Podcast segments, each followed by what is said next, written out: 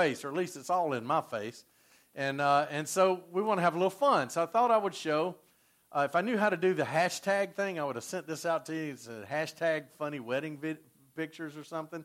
So I went searching for some funny uh, wedding pictures. And so, uh, one, you know, when you're taking uh, pictures, sometimes people will photobomb you, right? There's a couple out. You can see them, little girls photobombing. Some of y'all have been photobombers in other people's wedding. Usually, when, a, when somebody kisses in those movies, the girl kicks her leg up, but not this guy. He, uh, he's got his leg kicked up. If we uh, get to it. So he's kicking his leg up, and somebody's got a surprise for him. They're holding his leg up, all right? And then uh, every now and then people get a little bit mixed up. I wouldn't recommend this, at least before the reception, a kind of an upside down kiss. Uh, you know, I don't know. People do crazy things around weddings and wedding pictures. This guy uh, pulled his umbrella out, and the wind picked up, and off he goes. You know, so um, now some people like golf a lot. This couple like golf way too much. I mean, you know, uh, she's got that. If you can't see it good, she's got a golf club. He's got the ball teed up in his mouth. There is nobody on earth I would let do that with a golf ball in my mouth. Uh, one of them likes golf just a little bit too much. And y'all can remember back when doing this used to be something. People would put spoons on their nose. Don't do that at your wedding, uh, in a reception. Uh, it's, a, it's, it's not a good look. Um, so anyway, sometimes you, you know you're always trying to find. I love it when little kids are in there, and this little kid's he's a, he's he must be related to me. He said I want cake on on his, and so uh, it's hard to find good help. And and and and one of the fun things is watching when people throw the bouquet.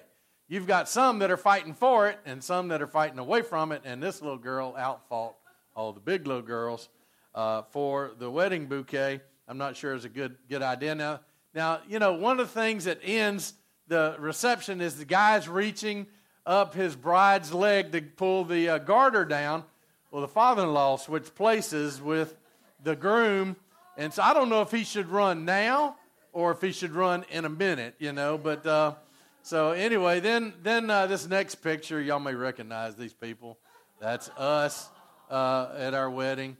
Uh, I couldn't find any funny ones. We had one of her in the car, and, and it looked like her nephew was getting her out, but that was really to keep her from running. You know, her when when you marry somebody whose favorite movie was Runaway Bride, uh, you know that was you know we had guards stationed at all the doors to make sure she stayed. But so anyway, well, pull your uh, notes out. We're calling this from this day forward.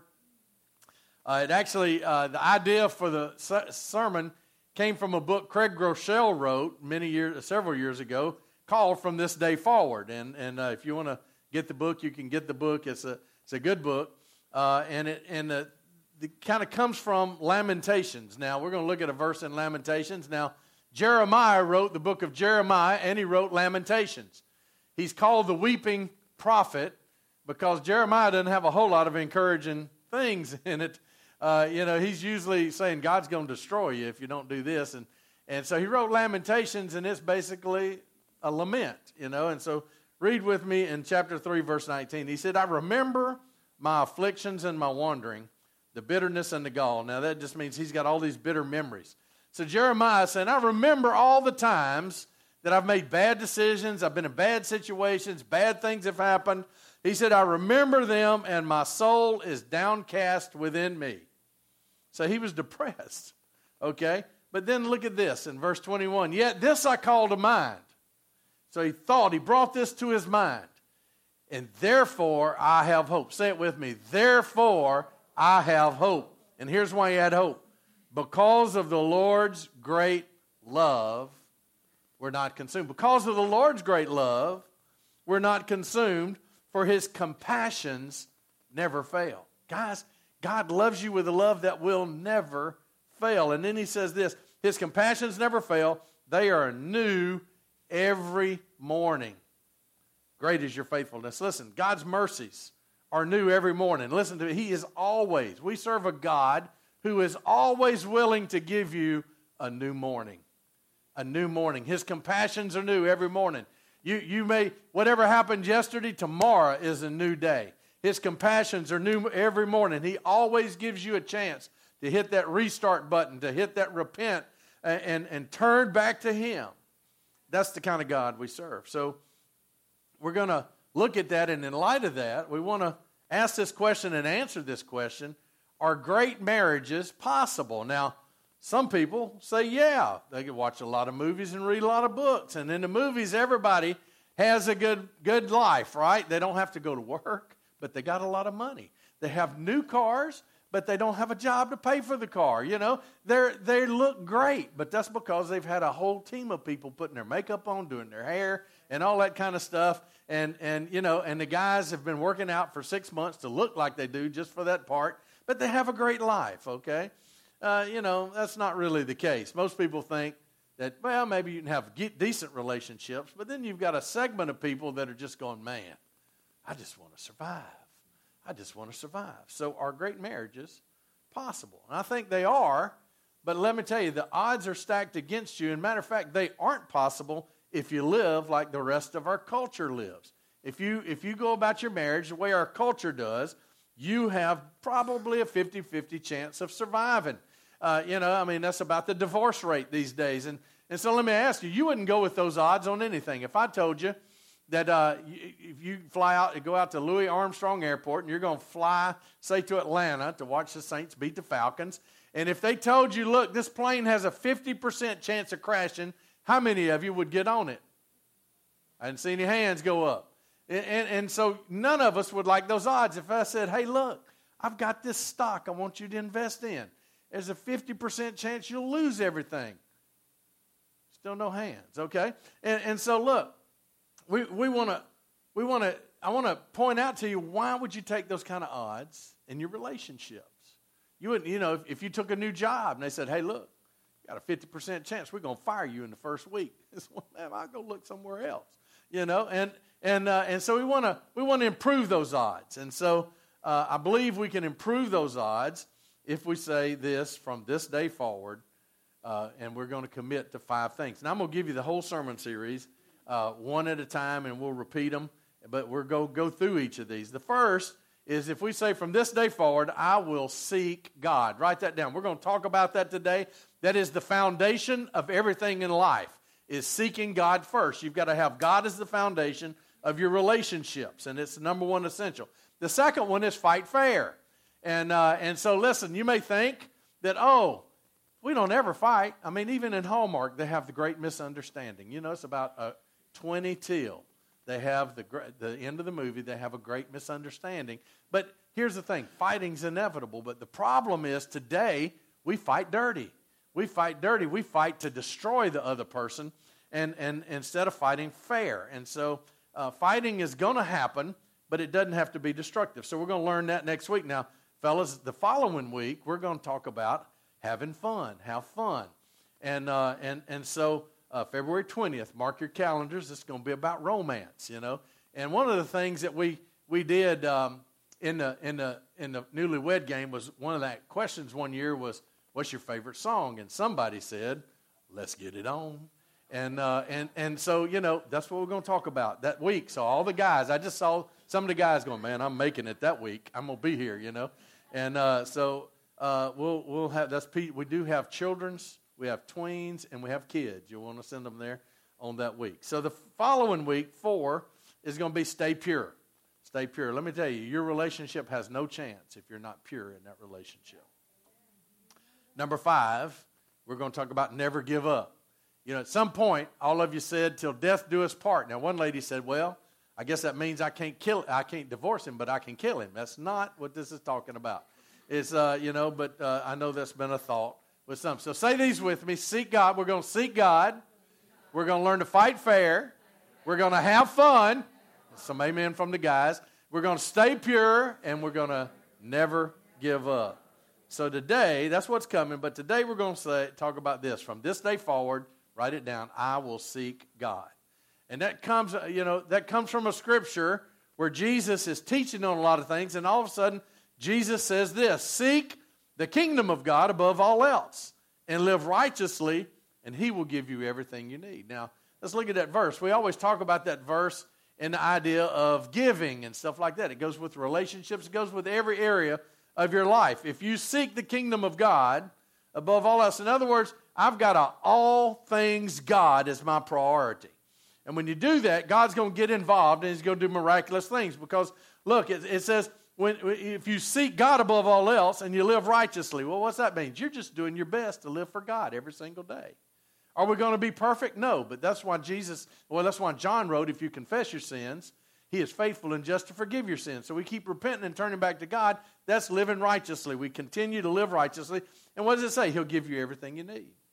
So when you put the kingdom of God above your relationships, guess what he's going to do? He's going to give you what you need. He's going to give you the person you need, the person he wants. So people always say, how can they get God and the power of God into different areas of their lives? Well, the answer is simply this you seek God first. You seek God first. You seek Him above everything else. Now, these principles we're going to look at, they're for couples and they're for singles as well. A lot of singles, they'll come and, and they're praying for the one. I just need the one. How many of you in movies? It's just one, you know. I forget one movie. She was just looking for her one and only. She had a five page list of what he had to meet, you know, and, and all that. But you're looking for that one. And, uh, and, and so, you know, you come looking for that and, and you're just not going to find that. I mean, but you know, he, here's the thing. How many of you remember this line? I'm just looking for the person who will complete me. You know, I mean, you know, Tom, Tom, whatever his name is, Tom Cruise is you complete me. Folks, that's flawed theology. Only God can complete you, okay? No person. If you, if you try and make a person complete you, they will never live up to that. They will never be able to do that. You're going to be disappointed, you know, and uh, it doesn't matter who you put up there uh, in that, but uh, you know it, it, it just won't work. It's a flawed concept, right? You might want to write this down. Actually, anything you idolize, and that's what it is. When you put somebody in the place of God, anything you idolize other than God, you will eventually demonize. Anything you idolize other than God, you will eventually demonize. Now they're going to leave that up on the screen for you to write that down. And why? Why is that? Because no one but God is fit to be idolized. Nobody but God is fit to be idolized. It, it doesn't matter who they are, what they are. It could be, I mean, think about the saints. I mean, some people live to watch the saints in this town. I mean, there is no other, maybe Green Bay might be close. City that's like about their football team the way New Orleans is about their football team. We love them and we hate them, right? I mean, Sean Payton's the only coach that's ever taken us consistently to the playoffs. Some of y'all young people, Y'all don't remember the bag days, okay? I, I mean, where everybody went to the dome wearing a paper bag. And, and, and so I remember those days. And, and, but you just remember Sean Payton, where they've been the winningest football team in football for the last 10 years.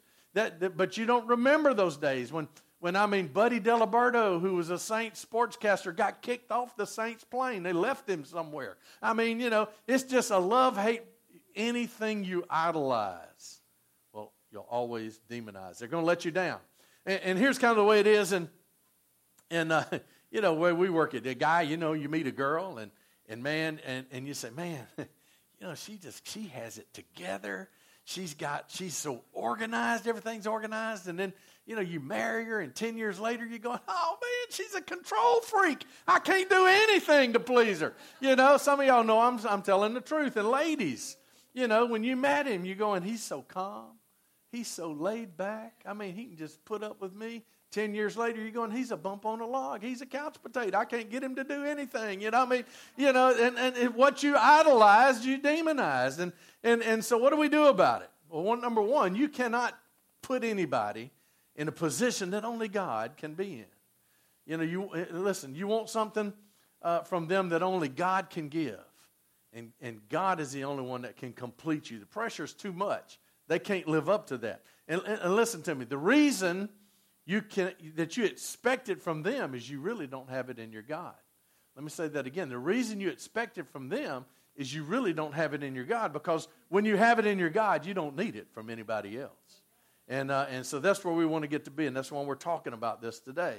So the principle, I want you to write this down, is God is my one, and my spouse is my two. God is my one, and my spouse is, is my two. Not my job, not my, not my kids, not my grandkids, but my spouse is number two. But, but your spouse is number one. God is your one, and your spouse is my two. You're sitting here going, Well, I'm a single person. How does that play out?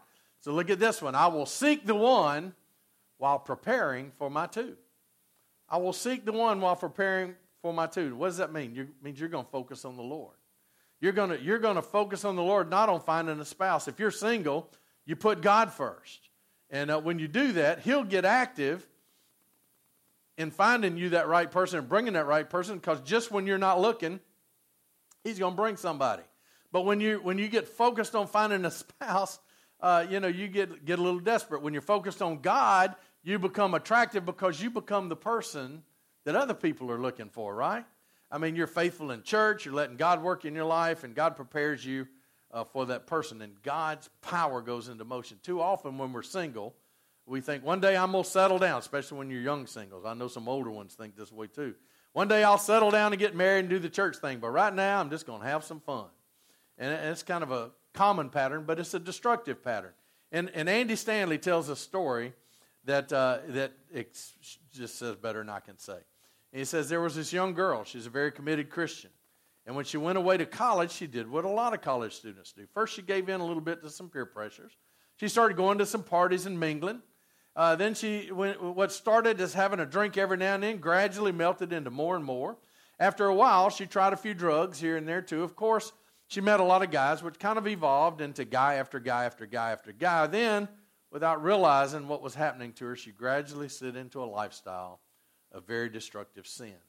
Even as all this was going on, somewhere in the back of her mind, she kept thinking, I still believe in God. I, I, I'd still like to have a godly marriage one day. Sometime, sometime I'll go back and do what I know is right. But in the meantime, she continued right on living her destructive lifestyle. As fate would have it, one day a friend of hers introduced her to a guy out in front of the student union. He was everything she'd ever hoped for in a potential husband. He was godly, he was a terrific leader, he even discipled other young men. He was already using his gifts to try and make a difference in the world, and he was beginning what looked like was going to be a very promising career. She felt like they really hit it off, and she talked to him every chance she got. After a few weeks, she was at home one weekend, and she told her mom, I'm pretty excited. I met this guy at school. He's everything I ever wanted. He's godly, kind, and wise. He's just perfect. He's exactly the kind of guy I've always wanted to marry. I think I might be the he might be the one for me, Mom. I'm thinking about letting him know how I feel. The girl's mother frowned, and as lovingly as she could say, Oh, sweetheart, if this boy is everything you say he is, I think you really need to be honest with yourself. A young man like that probably isn't looking for a girl like you. The worst thing about that story is true. Eh, the truth of the story is like attracts like. It doesn't matter what you want. It's what you're like. If you hope to have a godly marriage, start living a godly life now. You know, become the kind of person that you would want to marry and do it now. If you want to marry someone that has 15 different sex partners, go ahead. But if you want to marry someone who's sold out to Jesus, who seeks God every day, who you need to become that person today. And you can do that starting today. See, when you give up, God will get involved in your life and, and bring you the person that you want. If you'll just keep Jesus as your focus, He will bring that person to you. Tell God, I just want to press into you. And, and don't worry about finding the one. And when you do that, God's going to bring somebody into your life. I mean, when uh, I met Kathy, it was all about business. Y'all believe that, right? And uh, it was for her. Uh, you know, she wasn't looking for anybody. And I was just dating around. And I mean, I, I, I liked working with at risk kids. And so I had some really good non church kid material uh, in my repertoire, and so I said, I'm going to bring this to her. And we, we had a power lunch, and, and then we went we actually went on a date, and and uh, and you know, and she wasn't looking for anybody. She did tell her friends, he's just Mister Right now, and uh, you know, and not Mister Right. That says he Mister Right. He can't be Mister Right. She go, oh, no, no, he's just Mister Right now. I'm not looking for that. And then uh, you know, finally, I just stuck around long enough. Took me nine years uh, to talk her into seeing me as Mr. Right, and we, we finally got there. One guy was so satisfied with, with being a single guy in ministry that an older minister friend of his said, Look, have you considered my daughter? And he said, Well, no, not really. She's a little younger than me. He said, Well, I want you to take her out. And so he took her out, and then they went out again, and then went out again. And, and, and, and he, told this, he told this kid, said, Look, if you feel like you can't live without her, you call me up. And they went to Germany as missionaries. And, and, uh, and so one day he was just sitting at a red light, and God said, Look, this is the This, is, this girl has got every quality you could ever possibly want. And so he called this guy up and said, You know, I don't think I can live without your daughter. He said, Well, then buy a ring, come to Germany. And he said, I'm so glad. She said, Yes, that's a long way to go and be told no, you know. But, uh, but you know, so, and they've been married for a long, long time now. So he wasn't looking, but God brought her to him. And that's what will happen. That's what will happen when, uh, when you stop looking. So uh, you say, Well, I'm married already. How does that work? Well, read this one. I will seek the one with my two. I will seek the one with my two. Now, that means that, that we seek God together. And it's important to keep God number one and not put your spouse as number one. Uh, you know, I've seen that happen so many times where that spouse, they put them in that idolatry seat and it just does not work. So you, and you don't put your kids at number two. Some people have put kids ahead of the spouse. Uh, listen, you, you've always got to be the spouse number two behind God. I had a, have a friend of mine, his, his uh, son, he raised boys, and one of his sons had, had talked back to his mother, and, and, and my friend put him on the ground. I won't tell you exactly how he did that, but he put him on the ground. He said, You're not talking to my wife that way. I know that's your mama, but that's my wife, and she's going to be with me after you're gone. Guys, you put your wife number two. My daddy told my brother and me, he said, Boys, y'all do wrong. You do wrong, you're going to get a whipping. The lie, I'm going to tear you up. If you talk back to your mama, I'm going to beat the hell out of you man to man. It's like, okay, I had the little whippings. I don't want the beating. And, and, and, and at 99, we'd never talked back to my mama in a, in a mean. We might have corrected her on some things, but never talked back to mama. I was afraid daddy'd come up out of the grave or he'd get God to send a lightning bolt on me or something, you know. But, but uh, you know, that spouse has got to be number two. But you're going to seek God together. You're going to seek God together. Most people don't do that. That's why just as many Christians get divorced as non Christians. So when you and your spouse or your boyfriend, uh, you know, you cannot put them number one. It's God first and then your spouse number two. And so we're going to look at how that looks and how to do that. And, uh, and so, uh, you know, you don't put your job at number two, you don't put your career. When you get married, your career automatically goes behind that spouse. That doesn't mean you don't pursue your dreams. But that spouse has got to be your number two. It's riding in your shotgun seat right there. So we're going to look at some from this day forward principles. And, and, uh, and interestingly enough, these principles come from Harvard Business School. I put that in your outline. A Harvard study revealed that only one out of 1,246 couples got a divorce if they did three simple things on a regular basis. Now, that's Harvard. Harvard. I mean, you know, it, it's like it's not like it's a Christian organization. It's not. It's about as far from it as you can as you can be. But they did this study, and here's what they said. Now, now listen. If if I could if I could say, look, you're to get on this this plane, you're going to get in this relationship, and there's a 50 50 chance you're going to divorce, or there's a 50 50 chance you're going to wreck your car on Manhattan, or there's a 50 50 chance you're going to crash in that plane. If I could change it to there's a 99% chance you're going to make it. Would you take those odds? That's what Harvard Business School is saying here. So let's look at these. Harvard Business School said couples that pray together stay together. They said, number one, you pray together. So write that down. They pray together. The couple that prays together stays together. And most people think, well, faith and prayer and all that kind of stuff is private. Jesus never intended to be private. He said, let your light shine for everybody to see. And, uh, and, and he said, You go into the world and be my witnesses. We're not supposed to shut up about our faith. Our culture wants us to. What does culture say? Religion and politics. Well, you just keep your politics to yourself, but let me tell you, my faith is open for everybody. And God wants us to talk about that. And, and so that includes with your spouse. Look, look what, what the, uh, James, the half brother of Jesus, said confess your sins to one another, pray for each other. Write that, uh, underline that. Pray for each other. Then he said the earnest prayer of this kind of person has great power. And see, see, God is at each other. He said, pray for each other. God's at each other kind of God. So pray for each other. Now, praying together doesn't mean that you've got to hold hands, look in each other's eyes for an hour and pray together. But you pray for each other during the day. Maybe you know your husband or your wife has a meeting and, and they go, and, and I'll pray for Kathy. She'll tell me, and I need to probably do more of this where I send her a text, say, hey, praying for you. She tells people, usually at one or two a day, that their mom died while they're locked up in jail, or their wife died, or their child died, or their brother died. And, and, and she has seen people fall into the floor in a puddle of tears. She's seen people beat on a brick wall uh, with their fist as hard as they can. She's seen all kinds of reactions. And so uh, I probably need to text her more. So y'all tell me, ask me when you're texting me. Have you texted your wife today? But we need to pray, bring prayer into our relationships. Prayer into our relationships in, in some kind of way. You know, your husband's got a meeting today. Text him. I'm praying for you that your meeting goes well.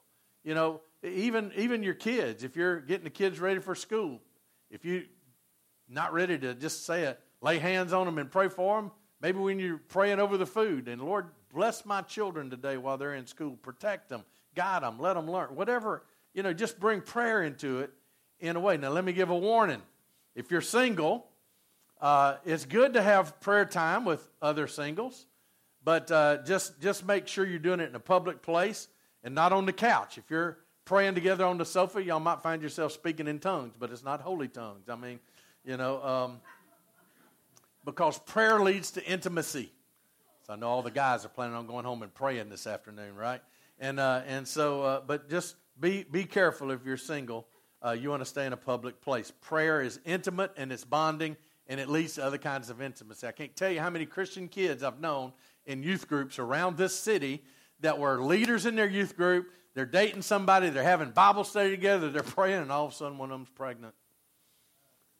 Because prayer leads to another kind of intimacy. And, uh, and so just be careful. The second thing Harvard Business School said to do first is pray together. The second is discuss the Bible together. Discuss the Bible together. I'm not saying you got to read it together. Some people like that, some people don't. Uh, you know, um, uh, some people, I mean, I'll, you read to me too long, I might go to sleep. But, uh, but you know, it, it's like, but, but read together. And if you're reading, say, for instance, a one year Bible, Pastor Kathy will say, What'd you think about, about what this happened? Uh, you know, in one of our readings, I'll just go, I'm glad I wasn't him. You know, or, you know, or you're looking at some of these Old Testament things where God smote people. I mean, you know, I don't want to get smoted. I don't know about y'all. But, uh, you know, or, or you just discuss it some kind of way. Discuss the Bible together. Maybe you're reading one of our devotionals and there's something interesting in there and, and you talk about that just in normal conversation. That's what Deuteronomy says to do. He said, Commit yourselves wholeheartedly to these commands I'm giving you today. And here's how you do that. He said, Repeat them again and again and again. You know why you got to repeat them again and again and again? Because we forget them again and again and again, right? We forget them. So you repeat them over and over and over again. He said, Talk about them when you're at home. Talk about them when you're on the road. That means you're driving them to school. You talk about the, you know, just bring it in there some kind of way. You doesn't have to be a sermon, doesn't have to be a formal Bible study. Uh, and, and, you know, it doesn't need to be judgment, you know, and all that. But talk about it when you're on the road. Talk about it when you're going to bed and getting up. You just bring the Word of God into your discussion in, in different ways. You talk about it. You talk about it. And, uh, you know, one way you can do it together is, is in a group when we get some groups going. But um, but you want to be in a way where you can talk about the Bible together. Uh, the third thing, so that's the first. First is prayer. The second thing is discuss the Bible together. The third thing is attend church. So I'm speaking to the choir because you're here, right? Those of you online, at least you're almost here. You're online with us. And, and so we appreciate that. But he says attend church together. Remember, this is Harvard Business School. This is not a church denomination that did this survey. This is a secular university. And uh, I said, attend church together.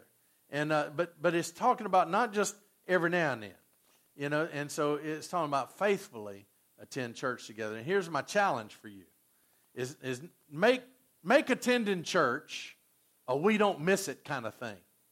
Make it, make it that kind of priority where it's a we don't miss church kind of thing. I mean, uh, you know, make it that, that kind of priority. I used to go to Saints games. When I worked in hospital work, I bought millions of dollars of stuff every year. So I had vendors. They would just bring me, you know, of course, back then they would almost pay you to take the Saints tickets off their hands. But, but uh, they would bring me Saints tickets. They'd bring me LSU tickets. I sat on the 50 yard line at LSU, Alabama one year. And uh, unfortunately, we lost. But, um, but you know, I but here's the thing with the Saints games I never ever saw a kickoff. And most of the time, I didn't see the first quarter. Why? Because I went to church, that was my priority. And it would have been my priority if it had been any good as well. And, uh, you know, and so the, my priority was go to church, get fed, A lot of times I'd go eat with uh, my friends after church and maybe bring two or three of them with me to the game. But I never saw why because church had been a make it that kind of priority. Attending church doesn't mean hey I'm gonna go if the weather's okay. It's kind of raining, so I can't do anything else. I guess I'll go to church. It's raining too hard, so I'm not to go to church. When you do that, when you don't come to church because of bad weather, don't pop up on Facebook somewhere doing something fun when you could have been at church. Just kind of hide it, you know, right there. That way, uh, you know, we don't. It doesn't. It's like a pastor that went out and played golf one time on Sunday. He's skipping church, so he wasn't preaching, and, and he hit a hole in one. Who's he gonna tell? He can't tell anybody, right? And uh, and so you know, just don't do that. But but uh, you know, so uh, you know, it doesn't mean just coming when the weather's good. It doesn't mean, hey, look, I'm to go to church if I don't have anything better to do. We, we all know people, you're always looking for something better to do, right? Uh, we've got people, we've, we've said, hey, y'all want to go eat? And they'll say, well, let me let you know. That means you're looking for other options, okay? And, uh, and so, you know, uh, you know, so, but look, I was raised this way. I mean, we didn't miss church. I think the only time I got to miss church as a teenager, my mother let me go home with some friends and watch uh, White Christmas with Bing Crosby. Once out of 52 Sundays. Okay, and, and let me, we just went to church. Now, my sweet little mama, uh, we took the car away from her when she was 97. So, somewhere between 97 and 99, my cousin didn't show up to take her to church. Well, she still had her car keys, and guess what she did? She she didn't sneak. She just walked right out the front, closed and locked the door behind her, got in her little car, and drove it to church because my mama was not going to miss church. And, uh, and that's just the way I was raised. And so you make it that we're not going to miss kind of priority in your life. Jesus did the same thing. Look at Luke chapter 4, verse 16. He said, When he came to the village of Nazareth, his boyhood home, he went as what? As usual to the synagogue. In other words, Jesus went to church as usual on the Sabbath. He stood up and read the scriptures. Jesus made it a habit to go to church. And so, why did he do that? Well, Psalms says this Unless the Lord builds a house, the work of the builders is wasted. Unless the Lord builds your relationship, the work of the builder is wasted. Unless the Lord builds your career, the, the work of the builder is wasted. The Lord has got to be the one building it. Unless the Lord protects your relationship, guarding it with centuries is useless. I mean, you've got to have the Lord in there. And so, going to church together is important. You've got to get God involved in your relationships, in your marriages, in every area of your life. And, uh, and so you just got to do that. So we've got to live a different kind of life because if we just live like culture, our relationships are going to be in that 50 50 range. But if we'll do these three things, even Harvard recognizes that we'll be a 99% chance of making it and of making it. And so write this. I know some of y'all are wondering when I'm going to get to that last little blank. So write this down. The number one essential of any healthy relationship is living a God first life. The number one uh, essential of a healthy career is a God first life. The number one essential of a healthy marriage is a God first life. You've got to live a God, first life. I want you to bow your heads. Let's close your eyes. Let me talk to you. This all starts with you coming to know Christ as your Savior you coming to know Christ as your Savior. And wouldn't have the band come on up, and uh, they'll play something here in a minute. But I want to give you a chance. I want to give you a chance. If you don't know Jesus as your Savior, I want to give you a chance of knowing Him as your Savior. Because see, it all starts. You, you, when you're seeking God, He said, "Seek Me, and you'll find Me." So when you seek Him above all else, you will find Him. And uh, and so we want you to find God this morning. If you're watching, it just is, is not any hoops you have to jump through. You don't have to be baptized to, to be saved. That's a great thing to do is to follow through in baptism. But I want to give you an opportunity to receive Christ this morning. Because the Bible says that he said to all who receive Jesus, he gave the right to become children of God. I want to, I want to be in the family. And so just pray silently this prayer with me. Dear God, I admit to you that I'm a sinner and I need a Savior. Jesus, thank you for dying on a cross for my sin. Come into my life and be my Savior and be my Lord. Jesus, as best I can, I turn to you. Give me the power of your Holy Spirit to do the things that you're leading me to do. In Jesus' name, amen. If you prayed that prayer, God just came into your heart and forgave you of your sins. And He'll give you the power to live for Him. Here's the thing you know, salvation is basically reordering your priorities where you're putting God first. And so we're gonna we're gonna sing and we're gonna have a time here at the altar where we're gonna give you a chance to make some commitments. And and maybe you're here today and and and and, and you would say, Hey, look, you know, I hadn't done so good. I've been doing all right, but I know I can do better. And so from this day forward, I'm gonna seek God with my two. If you're single and you're saying, hey,